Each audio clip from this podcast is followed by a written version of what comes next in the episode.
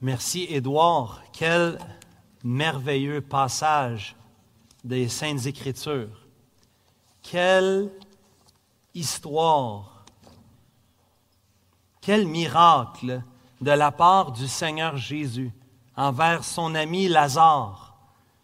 Lorsqu'il s'approche de lui, il change complètement la destinée, l'histoire de la vie de Lazare. Évidemment, Lazare est mort à nouveau. Il a été ressuscité pour mourir à nouveau. Un jour, il sera ressuscité. Euh, il vivra, c'est-à-dire avec nous pour toujours, comme ceux qui croiront en Jésus. Question pour vous. Est-ce qu'il y en a qui ont de l'électricité présentement? Levez la main si vous avez de l'électricité présentement. ça va être plus simple. Ceux qui n'ont pas d'électricité, levez la main s'il vous plaît. Quand même, quand même, courage. Nous aussi, on n'a pas d'électricité. Et euh, on veut d'abord vous dire qu'on est là pour vous. S'il y en a qui ont des besoins, on peut garder le bâtiment aussi euh, ouvert et à votre service. Euh, cet après-midi même, on pourrait organiser quelque chose. S'il y en a qui ont besoin de rester, Fred et moi, on a pris une douche en haut hier, ça fonctionne. Donc, s'il y en a qui ont besoin de se laver aussi, on peut essayer de vous accommoder de cette façon-là. Sachez qu'on est vraiment euh, excités. On a déjà mentionné dans la vie de l'Église euh, deux événements qui arrivent cette semaine, la conférence pour femmes ainsi que euh, la conférence ou la mini-conférence dimanche prochain sur l'anxiété. Donc, on est content de pouvoir avoir une semaine remplie, chargée et bénie dans le contexte de notre Église. Malgré tout ce qui se passe, il y a plein de belles choses qui arrivent et on remercie le Seigneur pour ça. Euh, vous êtes toujours dans l'Évangile selon Jean au chapitre 11. Et j'aimerais qu'on prenne quelques instants pour réfléchir un peu plus euh, sur ce qui vient de se passer dans la vie, le ministère euh, du Seigneur Jésus-Christ. Si vous n'avez pas de Bible, levez la main ou si vous voulez en avoir une, nos placeurs peuvent vous aider, vous en donner une copie. Ça nous fait plaisir de vous en offrir une. Donc, levez la main ou peut-être plus simple, allez à l'arrière si vous voulez avoir une copie des Saintes Écritures, les gars peuvent vous aider avec ça parce qu'on aime pouvoir suivre euh, dans nos Bibles, euh, dans l'Évangile selon Jean au chapitre 11.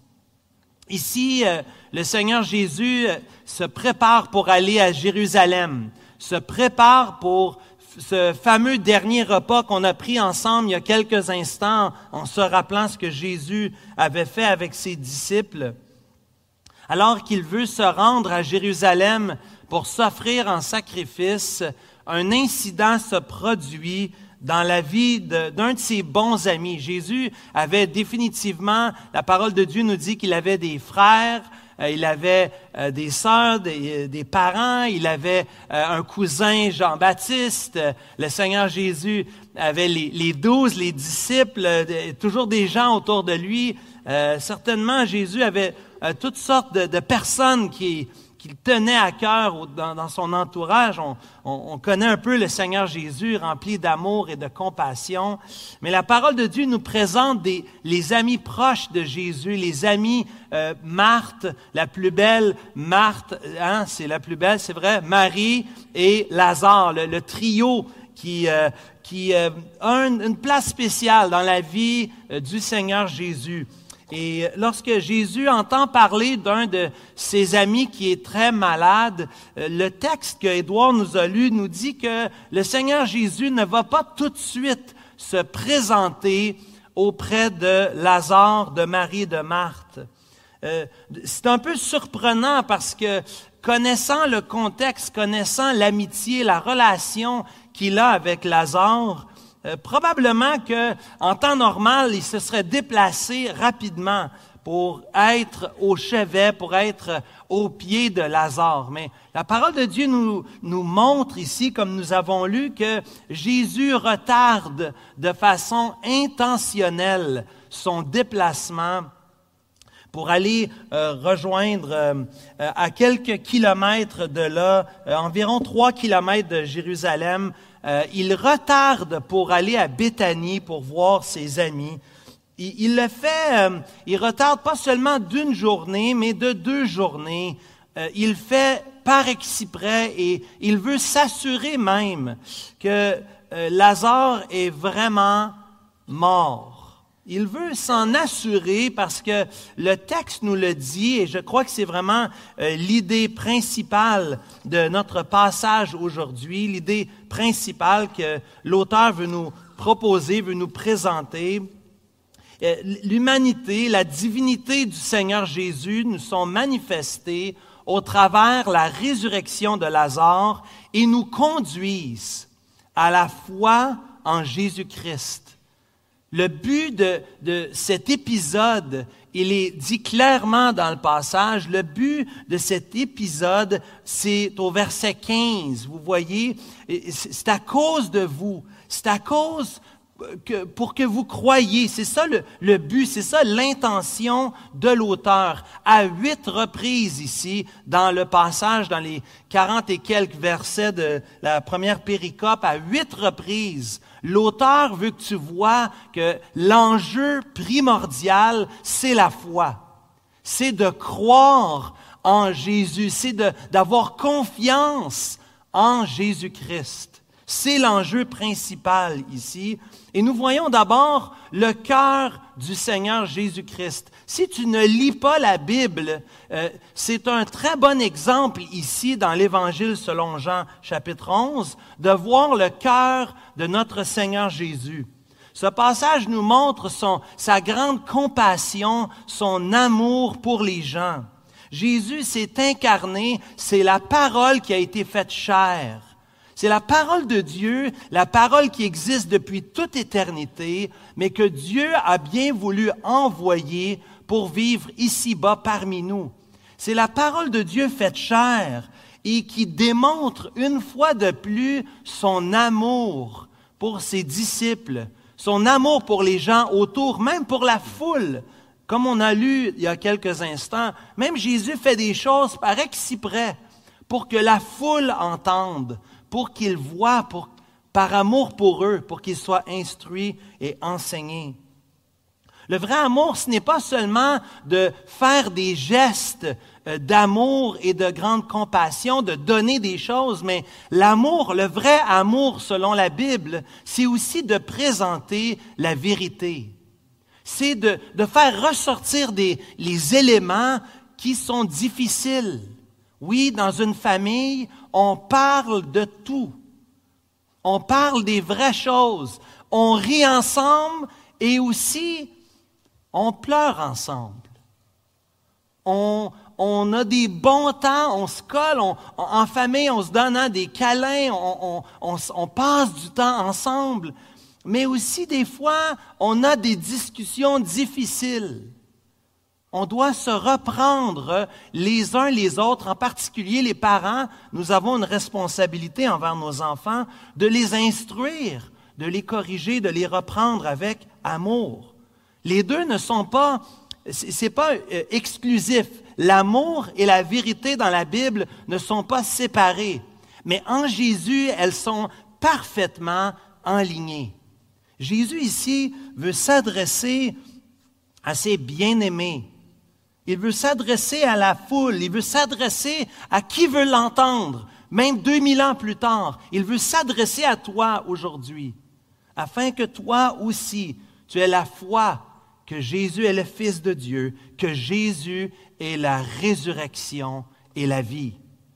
Jésus aime cette famille, nous le voyons euh, déjà au verset 3, il est touché en voyant ceux qui l'aiment pleurer, Marie, on voit son, émotion dans ses entrailles, dans ses tripes, dans son intérieur. Il est bouleversé de voir ce qui se passe devant lui. Jésus frémit dans son esprit au verset 33 et 38. Même au verset 35, Jésus se met à pleurer. Ce n'est pas que Jésus est un stoïque. Pourtant, il est Dieu. Il est au-dessus de toute chose. Il est tout puissant. Il est infini.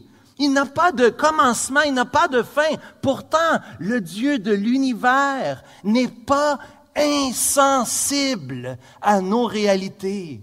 Jésus est la manifestation du Dieu vivant. Quand la question lui a été posée, on n'a pas vu le Père. Jésus répond, celui qui m'a vu, celui qui m'a vu a vu le Père. Père, Fils, Saint-Esprit, le Dieu trinitaire. Dieu envoie son Fils.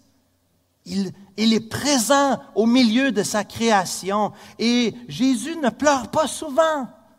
Dans les évangiles, à trois reprises seulement, Jésus va, pleurer. Ici, dans Jean 11, verset 35, lorsqu'il est au chevet de Lazare avec la famille.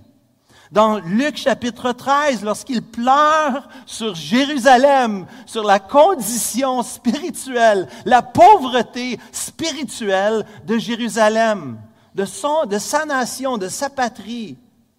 il pleure aussi des, des grumeaux de sang, tellement qu'il pleure, il est au bout de lui-même dans le jardin de Gethsemane. Écoutez, c'est pas à prendre à la légère. Quand, Jésus pleure, c'est important il faut porter attention. Qu'est-ce qui se passe? Non, il n'est pas un Dieu distant et froid. Au contraire, il vit comme vous et moi des émotions. Il est bouleversé, il est troublé, comme il est aussi joyeux comme nous pouvons l'expérimenter ici-bas sur terre. La Bible nous dit que Jésus est l'homme de douleur, habitué à la souffrance. Et pourtant ici, il est bouleversé. Et au verset 36, dans Luc chapitre 11, au verset 36, la foule a une réaction naturelle lorsqu'il voit dans Jean chapitre 11, verset 35, j'ai dit Luc, mais je voulais dire Jean, Jean 11, verset 35, Lorsque Jésus pleure, dans Jean 11 au verset 36, nous voyons la réaction naturelle de la foule qui dit, ben, voyez comment il l'aimait, il est plein de compassion. Mais c'est bien plus que cela. C'est plus que de la compassion. Le commentateur Don Carson nous dit ici que le Seigneur Jésus, il est indigné. Il est outré. Il est outragé. Il est même en colère colère. Comment peut-il être en colère ici? Mais c'est parce que Jésus voit ici la, réalité, la tension ici, les conséquences du péché. Le péché a entraîné des conséquences dévastatrices dans chacune de nos vies. On ne peut pas le nier. Ici, dans une église où on veut vous présenter l'amour de Jésus, il faut aussi vous présenter l'autre côté de la médaille. On avait tellement besoin, on a encore tellement besoin d'être aimé par Jésus parce que nous sommes des pécheurs, des pécheresses. Nous sommes perdus. Nous subissons les conséquences de nos péchés et les conséquences des péchés des autres. Jésus, oui, il est triste avec ses amis, mais aussi en colère contre le péché, les effets du péché, l'incrédulité, le manque de foi. Voilà ce qui génère toutes sortes d'émotions en Jésus-Christ, qui, soit dit en passant, vient de passer trois ans dans son ministère à parler et à agir de façon étonnante et extraordinaire.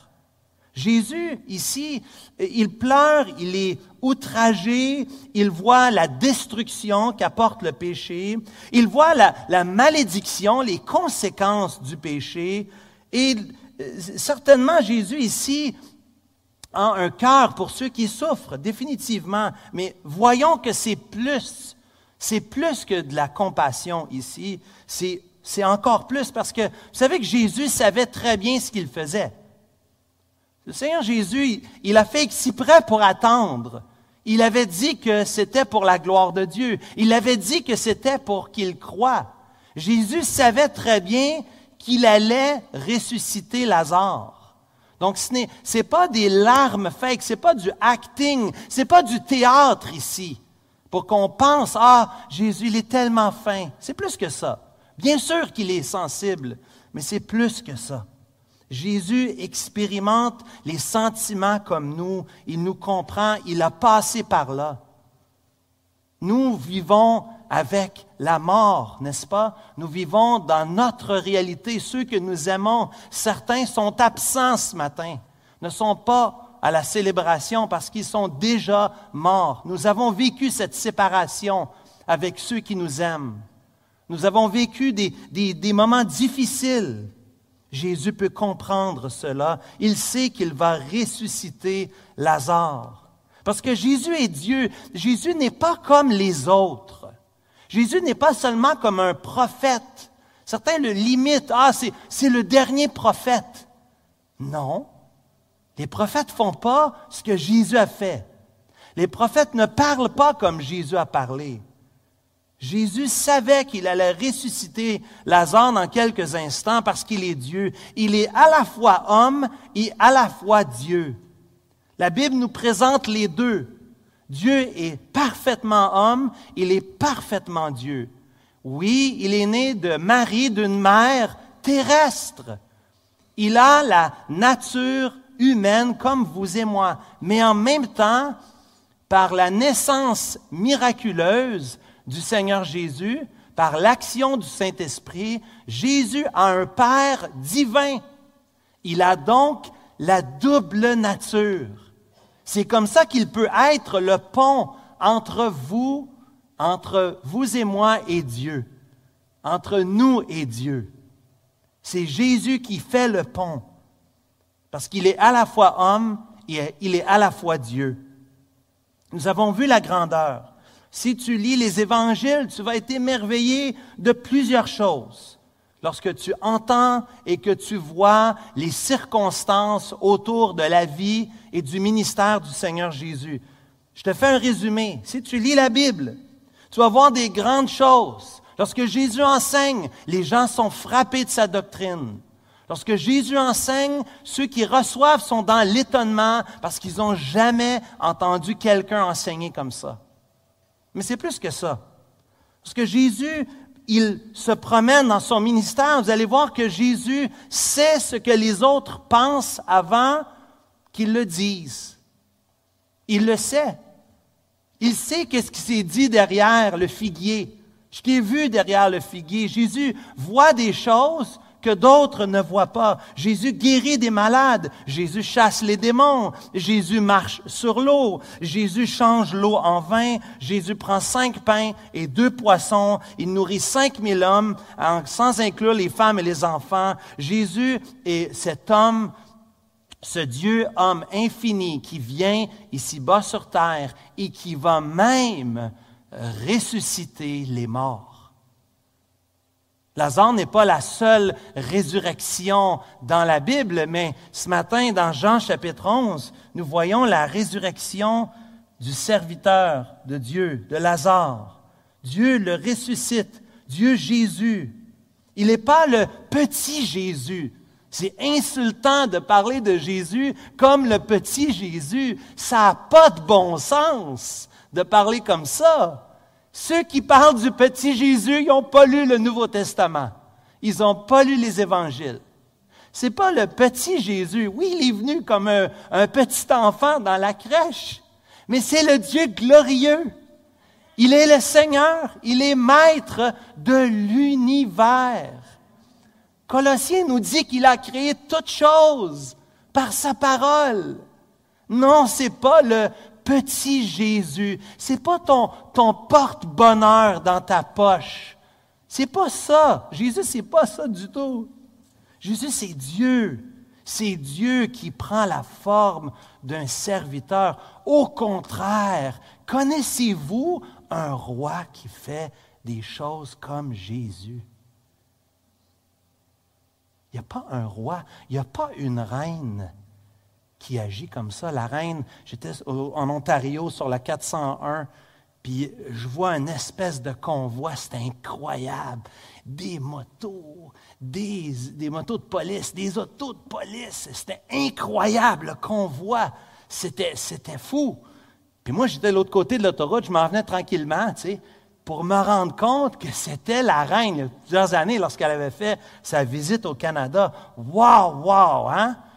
Et ça, c'est la reine. Est-ce que, est que la reine a fait ça? Est-ce qu'elle descend de son trône? Est-ce qu'elle dit, ah, je, vais juste prendre un, Uber un matin, je vais prendre un taxi? Bien sûr que non. La reine est reçue dans tout hein, l'honneur, les privilèges. On ferme l'autoroute pour elle. On ne fait pas ça pour moi, en tout cas. La reine. Le Dieu qu'on a, le Dieu glorieux, le Dieu infini. Je ne suis pas en train de le réduire ici, je suis en train de l'élever pour son humilité. Le Seigneur Jésus, Dieu lui-même, préoccupé et accessible, il vient pour un homme. Oui, je vais aller voir Lazare. Il laisse quelques jours, mais je vais aller le voir on voit la preuve de la résurrection de Lazare ici, un miracle parmi les miracles dans l'évangile de Jean placé de façon stratégique juste avant la dernière semaine. Hein. Vous savez que Jean 12 à Jean 21, c'est la dernière semaine de la vie de Jésus. Jean prend hein, huit chapitres, si j'ai bien compté, neuf chapitres pour parler de la vie du Seigneur Jésus. Juste avant, juste avant bien placé. Un miracle, le miracle, un grand miracle, le plus grand miracle ici qu'on a vu jusqu'à présent, la résurrection de Lazare. Ton frère ressuscitera. Marthe n'avait pas catché. Tout de suite, c'est normal. Critiquez pas Marthe, c'est la plus belle. On aurait réalisé, on aurait fait la même chose qu'elle. On aurait eu la même réaction. Moi, quand je lis, je dis, moi, je me vois comme eux. Je vois Marthe, je vois Marie, j'aurais pensé probablement pareil. J'aurais pas saisi les disciples. Des fois, on peut être critique envers les disciples. On dit, ah, ils sont donc durs de compreneur. Mais entre vous et moi, nous aussi, des fois, on est lent à comprendre. Hein? Le Seigneur est tellement patient avec nous. Jésus va intentionnellement au chevet de Lazare. Et je me réjouis au verset 15. Jean 11, verset 15, je me réjouis que je n'étais pas là. Je suis content de ne pas avoir été là. Hein? Tu es content de ne pas avoir été là? Effectivement. Parce qu'au verset 4, cette maladie n'est point à la mort, mais elle est pour la gloire de Dieu, afin que le Fils de Dieu soit glorifié en elle. Dieu est préoccupé par sa gloire personnelle. Tu dis, pasteur, comment ça marche? Tu viens de dire qu'il est le roi d'humilité, et là tu dis qu'il il cherche, il, il, est préoccupé par sa gloire. Oui. Ces deux choses-là ne sont pas contradictoires, elles sont complémentaires. Notre roi glorieux qui est digne de recevoir nos chants. Lorsque nous prions, nous nous rassemblons le dimanche matin, nous nous rassemblons un dimanche de Pâques pour célébrer, pour élever, pour glorifier pas le dirigeant ni les musiciens, mais le Christ, celui qui est digne que nous venions pour l'adorer. C'est lui, il est grand et glorieux, mais aussi il est empreint d'humilité, le serviteur par excellence, celui qui lave les pieds de ses disciples dans euh, Jean chapitre 13. Jésus, il est celui qui suit, celui du passé, présent, futur celui qui est à l'extérieur du temps. Il est, je suis, la résurrection et la vie. C'est un des sept je suis que nous trouvons dans l'Évangile selon Jean. Un des sept je suis. Il y en a plusieurs. Je suis le pain. Je suis la lumière. C'est le fun, la lumière. Je suis la porte. Je suis le berger. Je suis le chemin. Je suis le Je suis la vigne. La vie passe par lui. Je suis la résurrection et la vie. Personne n'a fait les affirmations que Jésus a faites. Et personne n'a baqué les affirmations, excusez mon anglicisme, personne n'a baqué, supporté ces affirmations par les gestes et les paroles que Jésus a faites. Le Dieu infini, le Dieu qui a fondé le monde, qui a créé le monde, qui a donné le souffle de la vie, ce même Dieu-là, il peut redonner la vie à qui il veut. Jésus prend des cellules mortes, des cellules en décomposition. Marthe a dit, Jésus, ça fait quatre jours qu'il est là, ça commence hein, à sentir. Lazare est en état de putréfaction. Il est en train de se décomposer. Jésus fait ce que Lazare est incapable de faire. Lazare est dans la faiblesse, Lazare est dans l'incapacité, Lazare est mort. Et Jésus fait ce que personne ne pourrait faire. Quel paradoxe de voir côte à côte Lazare qui est mort et le donneur de la vie, l'auteur, le créateur de l'univers, qui lui vient ici s'approcher de cet homme. Il s'approche d'un homme qui est mort physiquement. Mais la Bible nous parle aussi d'une autre mort, ce qu'on appelle la mort spirituelle. La mort spirituelle, c'est cette mort, cette séparation que nous avons entre nous et Dieu. Nous ne sommes pas en communion avec Dieu automatiquement. À cause de nos péchés, nous sommes séparés de Dieu. Nous ne pouvons pas entrer en communion avec Dieu. Il nous faut être pardonnés. Il nous faut être purifiés. Jésus étant celui qui purifie, celui qui pardonne, celui qui donne la vie, au verset 25, celui qui croit en moi vivra quand même il sera mort. De quoi parle-t-il?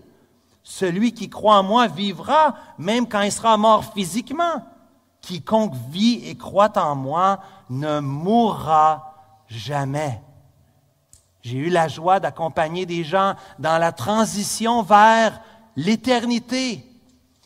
Ils ont été vivants tout au long. Jusqu'à leur dernier souffle, ils étaient vivants et la fraction de seconde après, ils étaient encore vivants.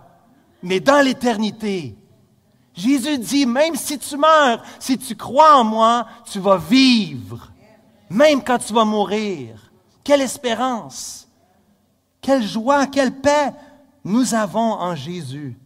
Non seulement Jésus va ressusciter Lazare, il l'a ressuscité, on l'a lu, mais en plus, ceux qui croient en lui, je suis convaincu que Lazare était un de ceux-là, va ressusciter aussi et sera vivant, même si là, il est vraiment mort maintenant, Lazare. Il est mort une deuxième fois, parce qu'il n'est plus Lazare.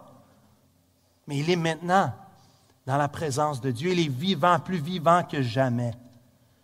La vie spirituelle en Christ nous l'avons à cause de sa vie qu'il a donnée à notre place. Ici, nous voyons qu'il n'y a pas de résurrection ni de vie éternelle en dehors de Jésus-Christ. En dehors de Jésus, il n'y a pas de salut. Acte 4, verset 12 nous dit qu'il n'y a de salut en aucun autre. Je ne peux pas me sauver moi-même. C'est un mensonge de l'ennemi l'ennemi de nos âmes. Peut-être t'as dit toute ta vie, si je fais assez de bon, Dieu va me pardonner. C'est faux. On est tous pécheurs. On est tous privés de la gloire de Dieu.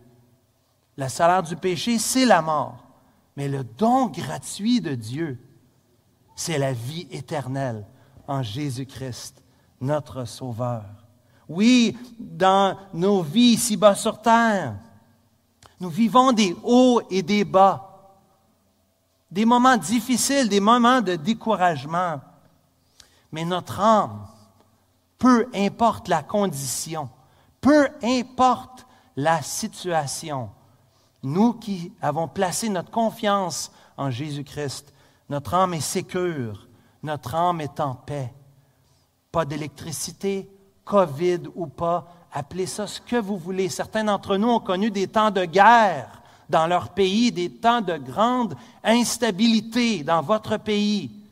Vous avez connu des moments extrêmement difficiles. Mais les chrétiens, notre foi ne dépend pas, notre joie ne dépend pas des circonstances. Notre joie, notre foi est entièrement placé sur le Dieu qui donne la vie, le Dieu qui a créé, le Dieu qui peut recréer, le Dieu de l'impossible.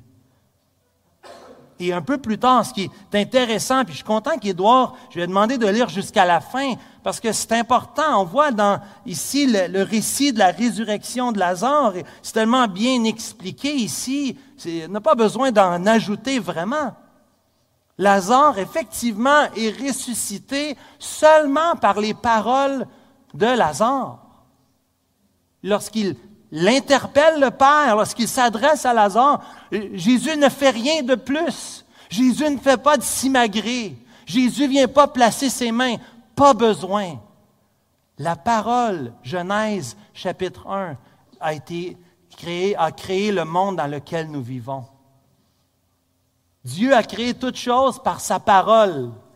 Il a juste besoin de dire, et ça existe. Incroyable. Il dit ici, et Lazare est ressuscité. Mais je suis content que, que Edouard a lu jusqu'à la fin, parce qu'il y a quelque chose d'intéressant qui se passe ici. En ressuscitant Lazare, Jésus précipite sa propre mort. Vous comprenez? En ressuscitant Lazare, c'était le clou. C'était là, c'est trop. Parce qu'on voit le meeting, hein? Ils ont un petit meeting, pas sur Zoom, en présence, ici, les Sanédrins ensemble, pour se parler. Un meeting, c'était pas mal important. Ça marche pas, là. Hey, là, c'est un problème. Il n'arrête pas de faire des miracles. Il vient de ressusciter un, mort. Il est ressuscité. Hey, il faut faire quelque chose.